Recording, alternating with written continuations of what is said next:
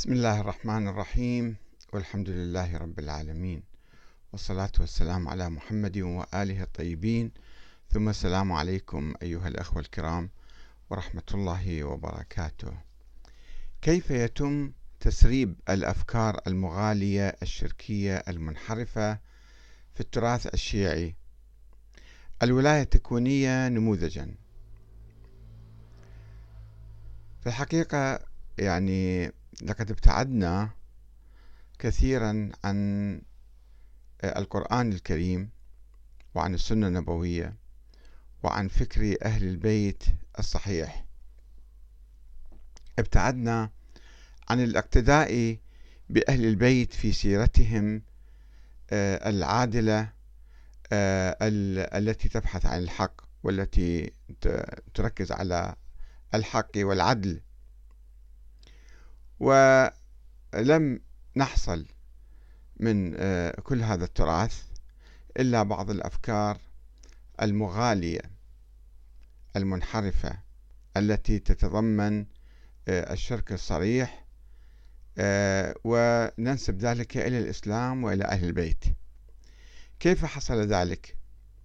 حصل بتأويل القرآن بصورة تعسفية والقياس الباطل لبعض الأمور والأحاديث الموضوعة. قبلنا بالأحاديث الموضوعة الأحاديث التي اختلقها الغلاة وقبلناها تحت غطاء التقية ما يسمى بالتقية. المفروض في الحوزة العلمية ومراجع الدين مثلا قبل أن يدرسوا مسائل الطهارة والنجاسة والحيض والاستحاضة والصلاة والصوم أن يدرسوا ويجتهدوا ويتعمقوا في موضوع العقيدة. لأن هذا الموضوع إذا انحرفنا فيه وابتعدنا عن القرآن سوف آه، نخلق فاصلة بين الشيعة وبين بقية المسلمين ونعطي مادة لهم لكي يكفروا الشيعة. ولكن مع الأسف الشديد هذه الحوزة لا تقوم بذلك.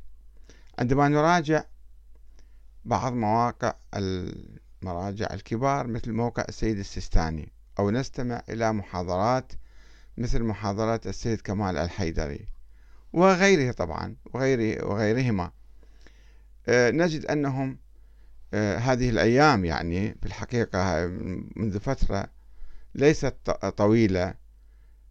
بدأوا يؤكدون على موضوع الولاية التكوينية أن الأئمة كانت الأئمة من أهل البيت الأئمة 12 كانت لهم ولاية تكوينية وأن الإمام الغائب الثاني عشر هو الآن أيضا يمتلك هذه الولاية وهو يدير الكون الرزق والحياة والموت وكل شيء بيد هؤلاء الأئمة وبيد الإمام اللي لا وجود له. الإمام الثاني عشر الغائب وينظرون لهذا الكلام لهذه الهرطقة بالحقيقة بهذه الوسائل بتأويل القرآن بصورة تعسفية وبالقياس الباطل وبتقبل الأحاديث المغالية الموضوعة تحت ستار التقية.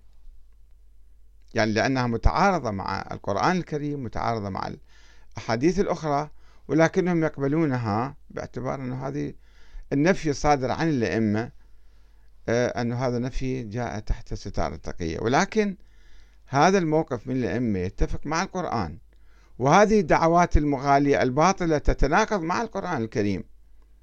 فلا بد أن نعرض أحاديث الأئمة على القرآن حتى نعرف صحتها من آه، خطئها ولكن لا أدري لماذا آه، كثير من هؤلاء الذين يدعون العلم والاجتهاد والمرجعية أيضا يمارسون آه، هذه الطريقة الخاطئة في التفكير. نحاول الآن في ما يلي أن نتأمل في طريقة تفكير هؤلاء في آلية التفكير عندهم. أولا خلينا نتوقف عند آيات واضحة وصريحة بالقرآن الكريم. آه، تنفي عن النبي محمد صلى الله عليه وآله وسلم علم الغيب وتنفي آه، المعاجز أنه الكفار المشركون كانوا يطالبونه بالإتيان بمعاجز حتى يثبت نبوته لهم ولكن الله سبحانه وتعالى كان يرفض ذلك. وكان يقول القرآن هو المعجزة الوحيدة ولا توجد معاجز للنبي محمد.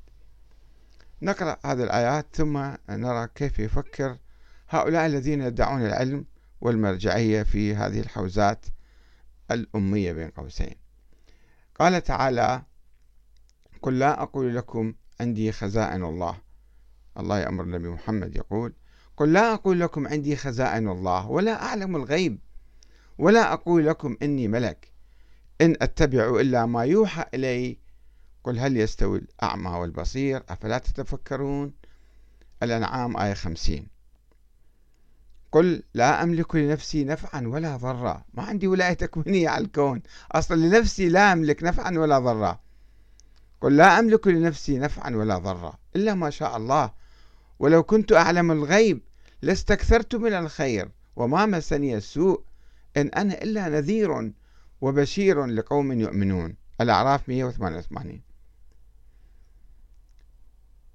ولا أقول لكم عندي خزائن الله ولا أعلم الغيب. آه هذه آية تتكرر مرة ثانية. ولا أقول إني ملك ولا أقول الذين تزدري أعينكم لن يؤتيهم الله خيرا.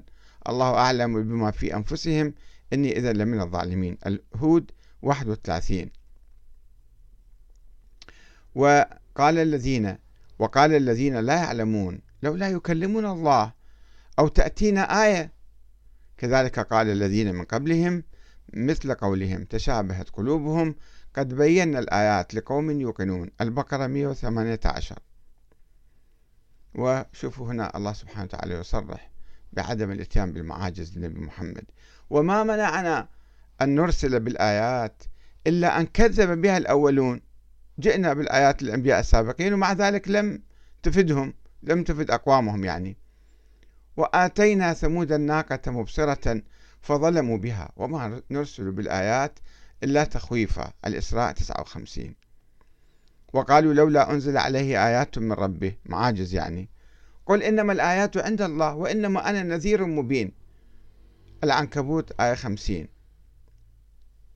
وقالوا لولا تأتينا لولا يأتينا بآية من ربه.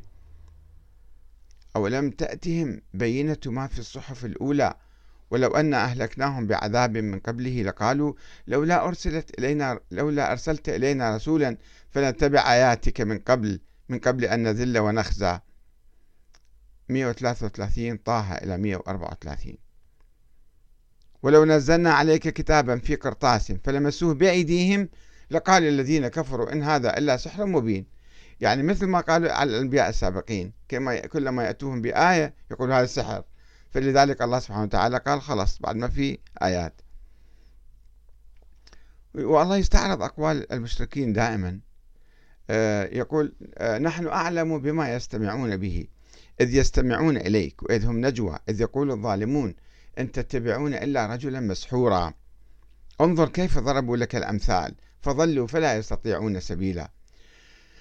وقالوا لن نؤمن لك لن نؤمن لك حتى تفجر لنا من الأرض ينبوعا. أو تكون لك جنة من نخيل وعنب فتفجر الأنهار خلالها تفجيرا أو تسقط السماء كما زعمت علينا كسفا أو تأتي بالله والملائكة قبيلا أو يكون لك بيت من زخرف أو ترقى في السماء. ولن نؤمن لرقيك حتى تنزل علينا كتابا نقرأه. قل سبحان ربي هل كنت إلا بشرا رسولا؟ وما منع الناس أن يؤمنوا إذ جاءهم الهدى. إلا أن قالوا أبعث الله بشرا رسولا؟ قل لو كان في الأرض ملائكة يمشون مطمئنين لنزلنا عليهم من السماء ملكا رسولا. قل كفى بالله شهيدا بيني وبينكم إنه كان بعباده خبيرا بصيرا. لاحظوا هنا يعني الله سبحانه وتعالى اعتمد في إثبات نبوة النبي محمد على القرآن الكريم فقط. ولم ينزل آية تؤيده. كانوا يطلبون المشركين بآيات عديدة ولكن الله كان يرفض ذلك. طيب لماذا إذن يقول بعض الشيعة الإمامية بأن الأئمة كانت لديهم معاجز وأنهم كانت لديهم ولاية تكوينية وأنهم كانوا يعلمون الغيب لكي يثبتوا إمامتهم لكي يثبتوا إمامتهم في غياب من النص الصريح بالقرآن الكريم أو من النبي الأعظم محمد صلى الله عليه وسلم. لا يوجد نص على الأئمة على واحد واحد منهم ولا يوجد حتى ولا توجد حتى وصية على كثير منهم. فإذا كيف نثبت إمامة الباقر مثلا إمامة الصادق؟ يقولون نثبته بالمعاجز. طيب من أين جئتم بالمعاجز؟ يقولون يعني أنه يقيسون على معاجز الأنبياء السابقين أو أوصيائهم آه، هنا المكتب أو موقع السيد السيستاني يدعي بأن الأئمة كان لهم علم الغيب وكان عندهم صلاحيات أيضا كبيرة واسعة. يقول ناس يسألوهم وهم يجيبون وأنا استخلصت هذا الجواب من هذا الموقع. يقول هل المعصوم يتعامل مع علمه بالغيب أم لا؟ يعني إذا كان عنده علم غيب هو يتصرف على أنه يعلم علم الغيب أو لا. فجوابه أن المعصوم عليه السلام يعمل به ويستعمله قطعا. أما متى يستعمله فتقدير ذلك يعود إلى الإمام عليه السلام. كعلمه بالآجال أجل الموت الناس متى يموتون؟ والأرزاق والمنايا والبلايا والفتن وأسماء الملوك والأسرار والخفايا والبواطن والمصالح والمفاسد كل شيء يعرفه الإمام. طيب من وين جبتوا الكلام هذا؟ خلينا نشوف بعدين. ولكن يواصل مكتب السيستاني يقول ولكن يجب أن ننبه إلى مسألة هامة في البحث وهي أن لعلم الغيب عدة إطلاقات. يجي يعني يدعي أن علم الغيب به عدة معاني. في شيء الله يعلمه فقط وفي شيء النبي والأئمة يعلموه وهو عادي جدا. فتارة يراد به العلم المخزون المكنون الذي لم يطلع عليه أحد من الخلق وهو ما استأثر الله تعالى بعلمه دون خلقه. وهذا الإطلاق خارج عن محل البحث لأن المعصوم عار عن هذا العلم بالقطع واليقين. طبعا كلمة معصوم هذه كلمة ليست شرعية لا توجد لا في القرآن ولا في السنة النبوية ولا كان يعرفها أهل البيت. كلمة اختلقها المتكلمون. وهؤلاء يرددون هذه الكلمات من دون تثبت ومن دون تحقيق. ويواصل موقع السيد السيستاني فيقول ويطلق علم الغيب تارة أخرى ويراد به أحد أمور خمسة. ورد ذكرها في قوله تعالى إن الله عنده علم الساعة. وينزل الغيث المطر. ويعلم ما في الأرحام. وما تدري نفس ماذا تكسب غدا وماذا تدري نفس بأي أرض تموت. إن الله عليم خبير. سورة لقمان آية 34 يقول فهذه الأمور داخلة في علم الغيب. بدليل ما روي عن أمير المؤمنين عليه السلام أنه بعدما أخبر بعض ببعض الحروب والوقائع التي تقع بعده قال له بعض أصحابه لقد أعطيت يا أمير المؤمنين علم الغيب. فضحك عليه السلام وقال للرجل يا أخا كلب ليس هو بعلم غيب وإنما علم الغيب علم الساعة وما عده الله بقوله إن الله عنده علم الساعة. لا هذا عندنا العلم هذا. إلى أن يقول وما سوى ذلك علم علمه الله رسوله صلى الله عليه وآله فعلمنيه ودعا لي بأن يعيه صدري وتضطم عليه جوانحي فأنا أعرف هذا العلم. يعني علم الساعة ونزول الغيث وما في الأرحام وما تدري نفسه ماذا تكسب غدا وكل أشياء أنا أعرفها. طيب الرواية هاي من وين جبتها يا سيد السيستاني؟ يا أعضاء مكتب السيستاني من وين جبتوا هالرواية؟ حققتوا فيها دققتوا؟ بس روية فهكذا تجيبون روايات وتبنون عليها عقائد من دون تمحيص ومن دون اجتهاد بصورة أخبارية حشوية يعني. وأما يواصل مكتب السيستاني وأما علم الغيب بالمعنى الواسع الذي نفهمه نحن وسائر الناس ونريد به ما خفي عن الحواس أو ما لم تصل إليه عقول عامة الناس أو ما لا يحتمله الخاصة منهم فضلا عن العامة. علم لا يحتمله الخاصة المؤمنين جدا جدا جدا ما يحتملون هذا الكلام فضلا عن عامة الناس. يقول بدرس قاطع فإن هذا العلم بدرجاته المشار إليها مقدور للمعصومين سلام الله عليهم. ويذهب أيضا يقول بل هو مقدور لبعض الأفذاذ من الرجال من خواص الأئمة وأمنائهم كسلمان وكميل وجابر الجعفي وأضرابهم وكما تقدم ولا جرم أن من جملة علم الغيب بهذا المعنى الأحاديث الصعبة المستصعبة التي ورد ذكرها في بعض الأخبار. كقولهم عليه السلام عليهم السلام إن حديثنا صعب مستصعب لا يحتمله إلا ملك مقرب أو نبي مرسل أو مؤمن ممتحن. وفي روايات أخرى لا يحتمله ملك مقرب ولا نبي مرسل ولا مؤمن ممتحن. قيل فمن يحتمله؟ إذا لا نبي ولا ملك ولا مؤمن. قال من شئنا. لاحظوا هذا الحديث يعني عجيب غريب. أنا لا أدري كيف يعني مكتب السيد السيستاني يضع هذه الأحاديث ويقبل بها ولا أعرف فيما إذا كان السيد السيستاني حفظه الله مثلا مطلع على الكتابات مطلع على هالكلام بدون أي دليل الكلام الغلات ما هو حديث أهل البيت اللي هو صعب مستصعب؟ لا يحتمله لا ملك مقرب ولا نبي مرسل ولا مؤمن ممتحن. بس الأئمة هم عندهم علم. من يعلم اللي هم قال من شئنا. وفي أخرى نحن نحتمله. فهذه أيضا ثلاث درجات من تلك الأحاديث التي يصح إدراجها تحت علم الغيب بالمعنى الأخير. أعلاها أعلاها الدرجة الأخيرة وهي الأحاديث التي لا يحتملها غيرها. آه، سلام الله عليهم أو غيرهم يعني. تليها من شاء احتماله لها من تلك الأصناف الثلاثة والدرجة الدنيا هي خصوص تلك الأصناف. كلام كلام يعني اعتباطي بدون أي دليل وبدون أي تفكير وبدون أي عرض على القرآن بدون أي تثبت من آه هذه النظريات المغالية. رغم أنه يشير هذا الكاتب اللي في موقع السستاني أن بعض قدماء علمائنا الإمامية اعتبروا أن علم الغيب لا يدعيه في الأئمة إلا مشرك يعني الغلاة. والآن هو جاي يأكد ويؤمن ويصدق ويدعو إلى الإيمان بهذه الخرافات في الحقيقة. فالمحصل إذن من النظر في الأخبار. يعني بأي طريقة نظرت واجتهدت وفكرت ودرست؟ يقول فالمحصل إذن من النظر في الأخبار. أي أخبار؟ وأقوال الحكماء والعلماء والتجارب الحاصلة المعلومة بالتواتر. أي تواتر هذا؟ أن المنفي هو العلم الذاتي بكل شيء غائب.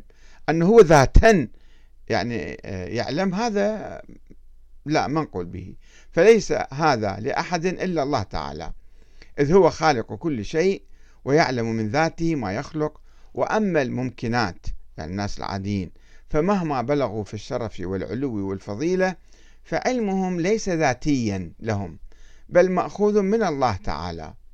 يعني يجي علم دائم يعني. فلا بد أن يكون حاصلا لهم بمقدار ما يرى الله المصلحة في تعليمهم. كما قال تعالى عالم الغيب فلا يظهر على غيبه أحدا إلا من ارتضى من رسول. سورة الجن آية 26 27 طبعا هذا الاستثناء يجي لبعض الرسل إلا من ارتضى من رسول وليس إلا آه، الرسل مثلا لا يظهر على غيبه أحد إلا الرسل. لا ليست الآية هكذا.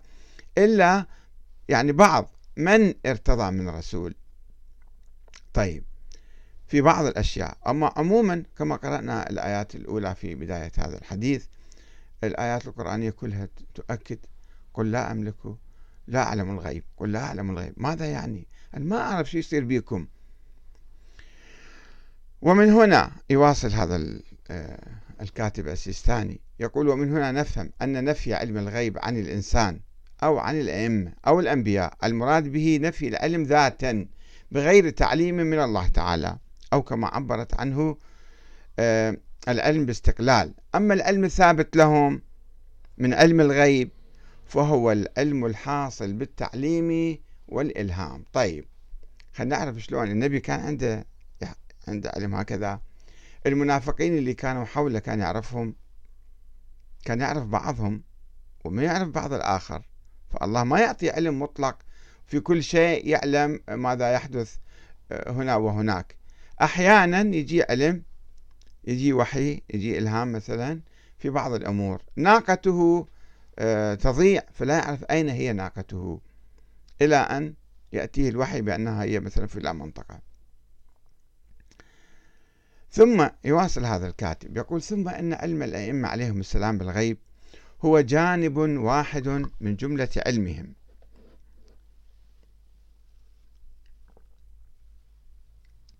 يعني ما يكتفي الأخ بالحديث عن الأئمة عندهم علم الغيب لا أكثر من ذلك. يقول ثم أن علم الأئمة بالغيب هو جانب واحد من جملة علمهم بكل شيء بكل شيء. وليس هذا العلم هو أجل وأفضل ما عندهم حتى هذا بعد لا أكثر عندهم. فقد روى ابن شهر آشوب في مناقبه كتاب كتاب أخباري ضعيف في القرن السابع الهجري لا مصدر ولا سند ولا هم يحزنون. روى حديثا عن الإمام الصادق في القرن الثاني الهجري 500 سنة 600 سنة بيناتهم فاصلة. يقول والله لقد أعطينا علم الأولين والآخرين. الإمام الصادق يقول يروي هذا ابن شهر آشوب في كتاب المناقب مالته والله لقد أعطينا علم الأولين والآخرين. فقال له رجل من أصحابه جعلت فداك عندكم علم الغيب؟ فقال له إني لأعلم ما في أصلاب الرجال. شنو راح يجيب أولاد في المستقبل؟ وأرحام النساء. ويحكم وسعوا صدوركم ولتبصر أعينكم ولتعي قلوبكم. فنحن حجة الله تعالى في خلقه. ولن يسع ذلك إلا صدر كل كل مؤمن قوي. قوته كقوة جبال تهامة بإذن الله. والله لو أردت أن أحصي لكم كل حصاة عليها على الجبال يعني لأخبرتكم كم حصوايا في الجبل. وما من يوم ولا ليلة إلا والحصى يلد إيلادا كما يلد هذا الخلق. الحصى يكثر وأنا أعرف إيش قد صار الحصو هذا. فهذا الإمام الصادق. يروي رواية عن الإمام الصادق. ولعل يواصل موقع السيستاني. مع الأسف الشديد حقيقة. ولعل من أجل علومهم عليهم السلام ما ورد عن أبي بصير في حديث طويل يعدد فيه الإمام الصادق أصناف ما لديه من العلوم فيتعجب منه أبو بصير فينبئه الإمام في كل مرة أنه علم وليس بذاك. حتى يسأله أبو بصير عن العلم قائلا جعلت فداك فأي شيء العلم؟ فقال ما يحدث بالليل والنهار والأمر بعد الشيء والشيء بعد بعد الأمر بعد الشيء إلى يوم القيامة. أعرف شنو راح يصير إلى يوم القيامة. وهذا لعله هو المراد بالعلم الذي يزدادون فيه ولولا ذلك لنفد ما عندهم. طيب شفتوا بالقرآن النبي يقول أنا أعرف إيش راح يصير منا اليوم القيامة؟ ما النبي ما يعرف ذلك. ما يعرف ما كان يدور حوله من أحداث. فكيف يعرف ما سوف يحدث إلى يوم القيامة؟ هذا من الغلو. هذا من من المبالغة في إدعاء لأهل البيت. سوف نأتي إلى نناقش هذه النقطة. لا يوجد يواصل هذا الكاتب يقول لا يوجد في الحقيقة والواقع تضارب لأن العلم المتجدد يستمد منه عز وجل بعد طيران طريان البداء على ما ثبت في اللوح المحفوظ فإنهم يعلمون بما فيه. ينزل علم على أئمة دائم. من جهة علم الغيب وغيره بحيث يمكنهم الإخبار عن الكائنات المعلومة قبل طريان البداء. وهذا العلم بالمتغيرات والحوادث المتجددة يزدادون به عليهم السلام في كل يوم وليلة بحسبه. ولا جرم أنه من أجل العلوم بالقياس إلى ما سواه واحد يعرف شو يصير بالدنيا من يوم القيامة. مثلا تراب يخسر بالانتخابات ولا بادن ينجح بالانتخابات هذا الأئمة كانوا يعرفون قبل 1400 سنة.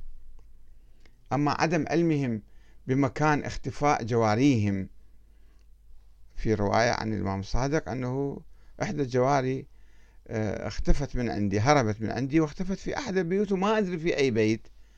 هذا الحديث موجود عند الشيعة. هذا يأوله يفسره بالمقلوب.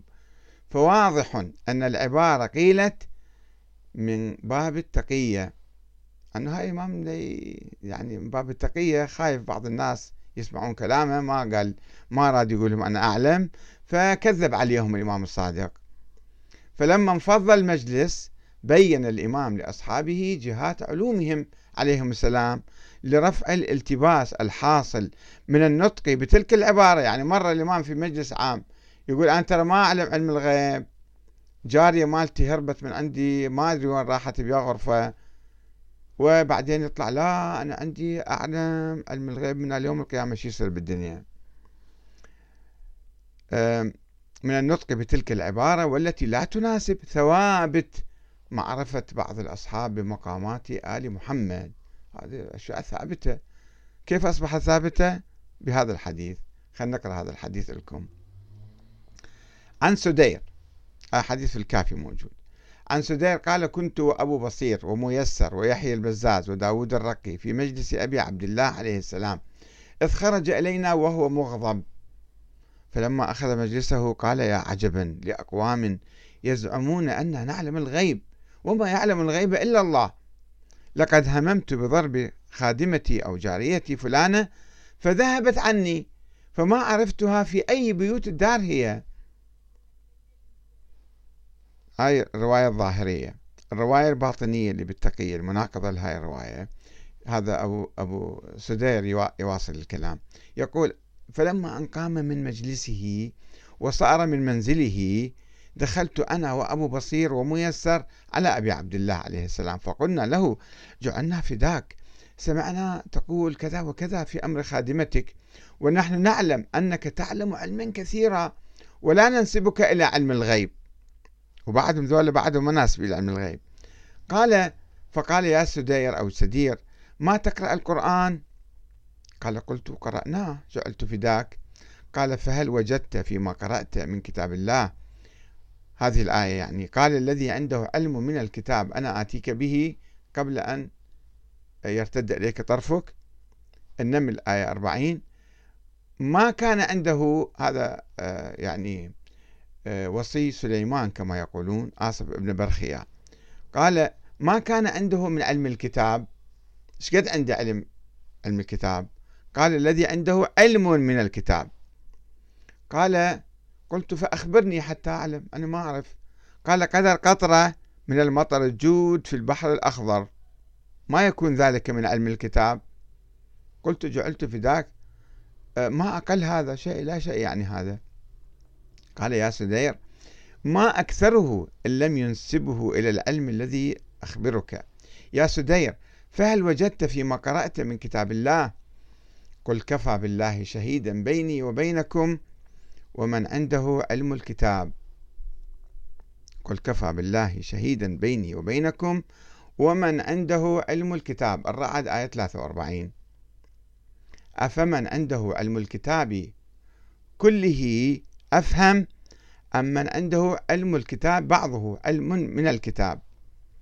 قلت لا من عنده علم الكتاب كله هذا أعلم وأفهم. قال فأومأ بيده إلى صدره وقال علم الكتاب والله كله عندنا. علم الكتاب والله كله عندنا. هذا في الكليني الكافي جزء واحد صفحة 257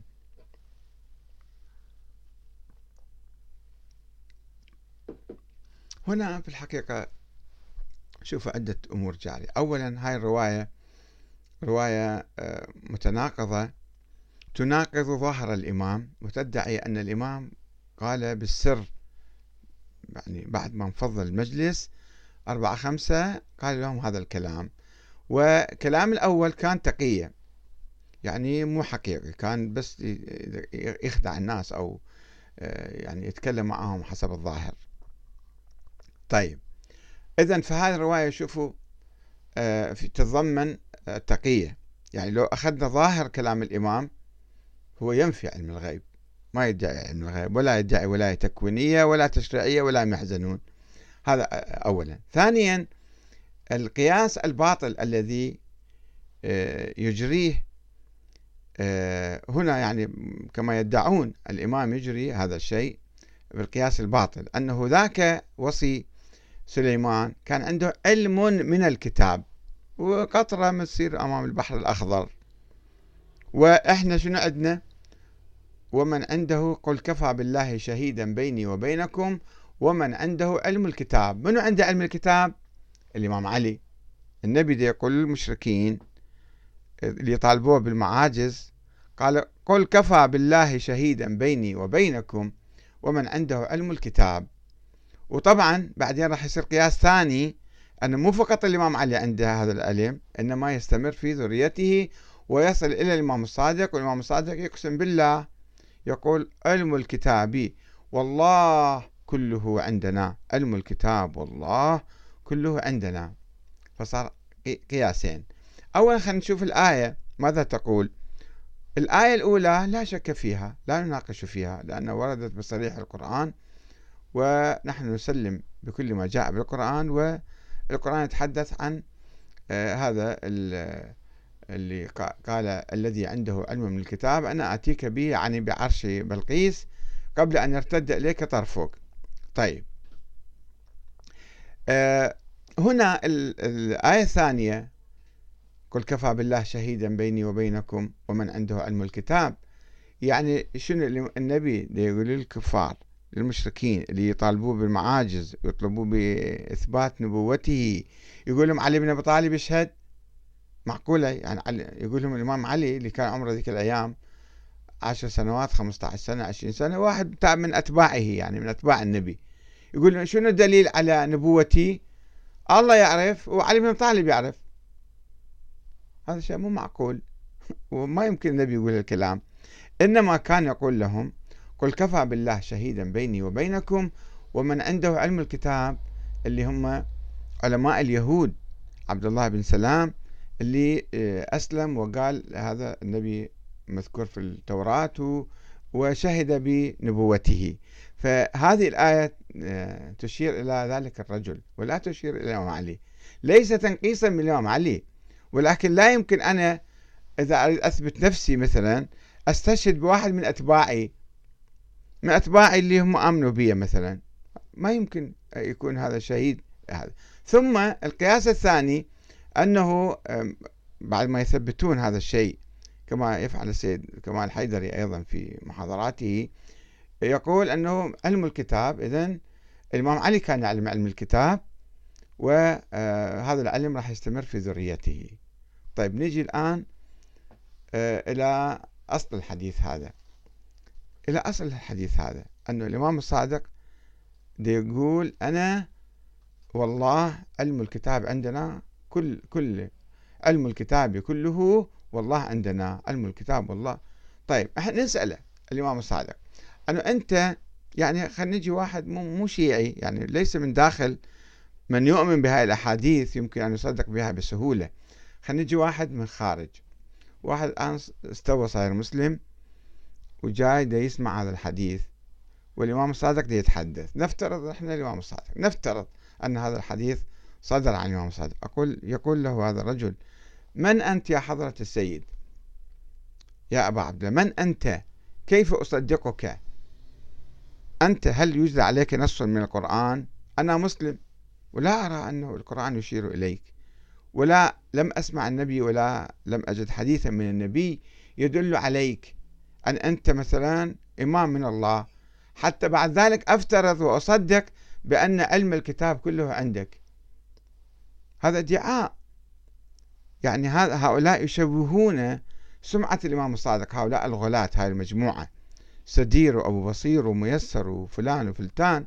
ذولا مجموعة من الغلاة الذين كانوا ينسبون إلى الإمام الصادق أحاديث سرية كما لاحظت فلما أن قام من مجلسه وصار من منزله دخل بالبيت فإحنا دخلنا عليه وقال لنا هذا الحديث. اللي خايف الإمام يقوله أمام الناس قال هذا الحديث أمامهم فقط. فكيف نصدق بأي واحد؟ الآن يجيك واحد السيستاني مثلا. نفترض نفترض الآن السيستاني نفسه يقول علم الكتاب والله كله عندنا علم الكتاب والله كله عندنا ويقسم مئة مرة الله قسم بالله تعالى. نقول له أنت من؟ كيف يعني لماذا تدعي هذا الادعاء؟ أنت من حتى نصدق كلامك؟ كيف نصدق كلامك؟ أنت مجتهد عالم كذا على رأسنا. ولكن عندما تدعي هذا الادعاء كيف نصدقك؟ ثم أين أثر هذا العلم في حياتك؟ أين أثر هذا العلم في الخارج؟ سيد كمال حيدر يقول الأئمة سووا معاجز. أين معاجز الأئمة؟ وين معاجز؟ حتى يثبتوا ماذا؟ حتى يثبتوا إمامتهم. يعني هم عندهم ولاية تكوين. لماذا؟ كل هاللف والدوران وهالقياسات الباطلة وهالتأويلات التعسفية للقرآن. حتى نصل إلى ماذا؟ نصل إلى أئمة معينون من قبل الله وهم خلفاء الرسول. طيب وعندهم معاجز كيف تثبتهم؟ ما في نصوص عليهم. هم يقولون لا توجد نصوص. لا أحد من الشيعة من الأئمة من لا الباقر ولا الصادق يقول بأنه يوجد نص على علي بن الحسين. اثنين هناك أحاديث من الباقر والصادق. في الكافي آه، تقول بأن الإمام الحسين لم يوصي إلى علي بن الحسين. لما به؟ كان مريض يموت. طيب شلون صار الإمام زين العابدين إمام؟ وشلون انتقلت الإمامة إلى الباقر ثم انتقلت الصادق؟ ما في نص ولا وصية. فهؤلاء يحاولون أن يدعوا وجود طريق آخر هو الإعجاز. أين هو الإعجاز؟ أين هي المعاجز؟ النبي صلى الله عليه وسلم ما كان يجيب معاجز لإثبات نبوته كما قرأنا الآيات في البداية. فلماذا يأتي الأئمة بالمعاجز ويدعون عندهم ولاية تكوينية؟ وأين أثر هذا في الحياة في حياتهم؟ ثم كل هذا الحديث كل هذا الحديث أنه الأئمة كان عندهم معاجز وكانوا أئمة من الله وكان عندهم علم غيب كل هذا قبل 1200 300 سنة. ماذا نستفيد من كل هذا الحديث؟ اجينا غالين الأئمة كانوا كذا الأئمة كانوا كذا وعندهم علم اللي حتى الأنبياء المرسلين ما عندهم ما يعرفوه وصعب المستصعب حديثهم صعب لا نبي ولا ملك ولا نبي مرسل ولا أحد يعرف علمهم. ثم ماذا بعد ذلك؟ لا شيء. لا شيء. مجرد خيالات. خيالات مع الأسف الشديد لا أدري. هؤلاء الذين يصرفون عمرهم في هذه الدراسات وعلم الأصول وعلم الرجال وعلم الكذا يتعبون نفسهم ويركبون آيات على آيات وأحاديث على أحاديث وقصص على قصص ولا يفكرون أنه ما هي الثمرة. ما هي ثمرة كل هذا الحديث؟ أن بالنتيجة لا يوجد أئمة. بالنتيجة لا نعرف شيئا من من علمهم هذا اللي علم الأولين والآخرين عندهم. فكلام عبثي يصبح هذا. كلام مثالي وخيالي وخرافي وعبثي بدون أي نتيجة إلا أن إحنا مثلا الشيعة الآن السيد السيستاني ومكتب السيستاني وبقية المراجع يؤمنون الأئمة كذا وكذا وكذا. طيب شو يصير بعدين؟ يعني إحنا وقعنا في فخ الغلاة هؤلاء غلاة كانوا منحرفون والأئمة كانوا يلعنونهم ويتبرؤون منهم ونحن نأخذ كلامه على أنه مقدس هذا وبدون تحقيق وبدون تدقيق وبدون بحث. طيب روحوا شوفوا السند مال هالروايات روحوا شوفوا اعرضوا على القرآن. ألم يقل الإمام الصادق اعرضوا كثرة الكذاب علينا؟ واعرضوا كلامنا على القرآن الكريم. قرأنا لكم الآيات الأولى. والنبي يقول ولو كنت أعلم الغيب لاستكثرت من الخير وما مسني السوء. ما أعرف أنا أشياء أخرى بس إنما يوحى إلي. فيجي يقول لك لا ما في تناقض هذا شيء وذاك شيء. وفلسفة وكلام ولف ودوران حتى يثبتون أشياء آه، خرافية للأئمة ولا يحصلون على أي نتيجة. والأئمة ما موجودين. وعندنا شنو الآن؟ عندنا المرجعية. المراجع هم آه، نواب الأئمة نواب الإمام المهدي وهم ممثلين الإسلام الصحيح والامتداد. يشكلون امتدادا لخط الإمامة وخط النبوة. ولازم إحنا نسمع كلامهم ونطيعهم ونعطيهم أخماس الزكوات ونحترمهم ونحطهم السيادة علينا ويحكمون بصورة ديكتاتورية نتيجة أن المراجع يصبحون مستبدين وديكتاتوريين يحكمون الناس بهذه المقولات المغالية الخرافية مع الأسف الشديد. لذلك أقول نحن بحاجة إلى ثورة عقلية وثورة علمية ثورة ثقافية في الحوزة أولا ولدى عامة الناس ثانيا حتى نعود إلى القرآن الكريم نعود إلى كلام الله تعالى إلى الكلام اللي شوفه واضح وبسيط لا معاجز ولا علم غيب ولا أي شيء من القبيل هذا. وبالتالي تزول الفوارق بيننا وبين بقية المسلمين حتى لا ينظرون إلينا كفرقة منحرفة مغالية مشركة. آه، يعني تؤمن ب آه، أن الأئمة آه، يشتركون مع الله في إدارة الكون والعياذ بالله. هذا ما يقولونه بالولاية التكوينية. الأئمة يرزقون ويحيون ويميتون. من هذا من هذه الفلسفة وبهذه الطريقة والآلية في التفكير تأويل تعسفي للقرآن وأحاديث موضوعة مناقضة للقرآن نقبلها وقياسات باطلة على القرآن وباسم التقية وغيرها. والسلام عليكم ورحمة الله وبركاته.